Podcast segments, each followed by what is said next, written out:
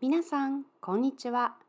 エヌよん エヌご ながラジオのにっちゃまです。ここでは エヌよん と エヌご の文法や言葉を使って話します。さあ今日も一緒にながラジオ始めましょう。日曜日、日本は選挙でした。私たちの未来を考える日です。選挙の前、日本ではいろいろなことが起きました。今日は一つの詩、ポエムを紹介したいと思います。この詩を作った人は、茨木のり子さんです。彼女は日本が戦争をしていた時をよく知っています。その時、言いたいことを言うことができません。何かおかしいと思っても言葉にすることはできません。自分をなくしていくような疲れた毎日、そのような時代が彼女の青春時代でした。では彼女の詩、自分の感受性くらいを今日は紹介します。自分の感受性くらい。パサパサに乾いてゆく心を人のせいにはするな。自ら水やりを怠っておいて。気難しくなってきたのを友人のせいにはするな。しなやかさを失ったのはどちらなのか。苛立つのを謹慎のせいにはするな。何もかも下手だったのは私。初心消えかかるのを暮らしのせいにはするな。そもそもがひ弱な志に過ぎなかった。ダメなことの一切を時代のせいにはするな。わずかに光る尊厳の放棄。自分の感受性くらい、自分で守れ、若者よ。詩は読む人が自由に言葉の意味を考えることができます。ですから、正しい答えはありません。これは私の考えですが、この詩に書いてあることを紹介します。この詩には、毎日の中で心は疲れていきます。うまくいかない毎日や人生に、本当の自分を忘れていくこともあります。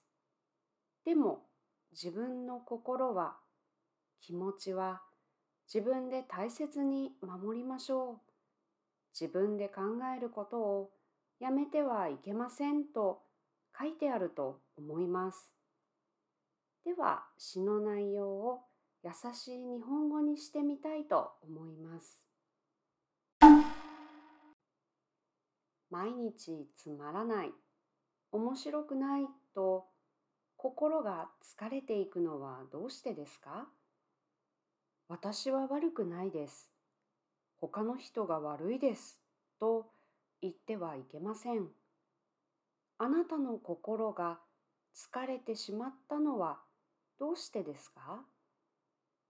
あなたの毎日を思い出してください。自分のケアができなかった人は誰ですか？あなたでしょう？あなたは一つだけのことを正しいと思っています。私と考えの違う友達の考え方は良くない。あの人の考え方は固いと思ってはいけません。柔らかい心を忘れてしまったのはあなたですか？友達ですか？あなたでしょう？あなたがイライラするのは、すぐに怒ってしまうのはどうしてですか？家族が悪いと思ってはいけません。上手にできなかったのは家族じゃありません。あなたです。あなたには目標がありました。でも、はじめに頑張ろうと思っていた気持ちが消えていくのはどうしてでしょうか。毎日のつまらない生活。例えば、仕事や学校や家のことがありますから、忙しいです。疲れています。ですから私はできないんです。と言ってはいけません。あなたの絶対に目標を達成するんだという気持ちが弱かっただけです。上手にできないこと、ダメなことの全部を時代が悪いと言ってはいけません。あなたは考えることができるのに、時代が悪いと言って諦めます。考えることをやめてしまいますか？考えることができるのは、ただ一つの素晴らしいことなのに、自分の気持ちだけは、心だけは、自分できちんと考えて守りなさい。自分の心の声を聞いてください。バカな人。以上が茨城さんの詩です。この詩は、人のせいにはするなやバカ者と強い言葉を使っていますね。茨城さんは、この詩は誰かを叱っているんじゃありません。自分自身に話しかけているんですと言っています。詩の中で茨城さんは自分に何回も質問をしています。強い言葉を使っていますが、強い言葉を使って自分に頑張れと言っているようです。生きているといろいろなことが嫌になります。同じ毎日に疲れすぎて何も考えることができなくなったりします。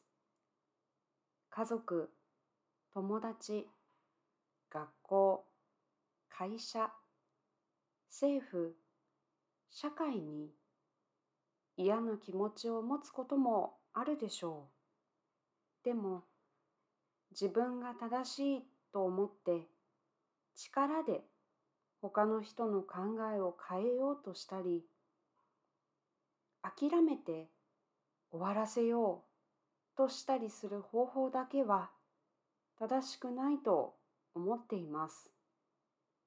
私たちには言葉があります。自分の気持ちや意見を持って他の人に伝えることができます。一緒に話しませんか？話をしたら、続けたら、今と違う未来が見えるかもしれません。私は仕事がとても忙しいと、家族にひどいことを言ってしまったり、心が固くなって何もしたくなくなったりする時があります。そんな時、この詩を読みます。ちょっと考えます。私はどんな人でしたか？私は何が好きで、何を大切にする人ですか？それを思い出します。自分の心を大切にできるとき、相手を大切にできると思います。あなたはどうですか？自分を大切にできていますか？今日は茨城さんの詩を紹介しました。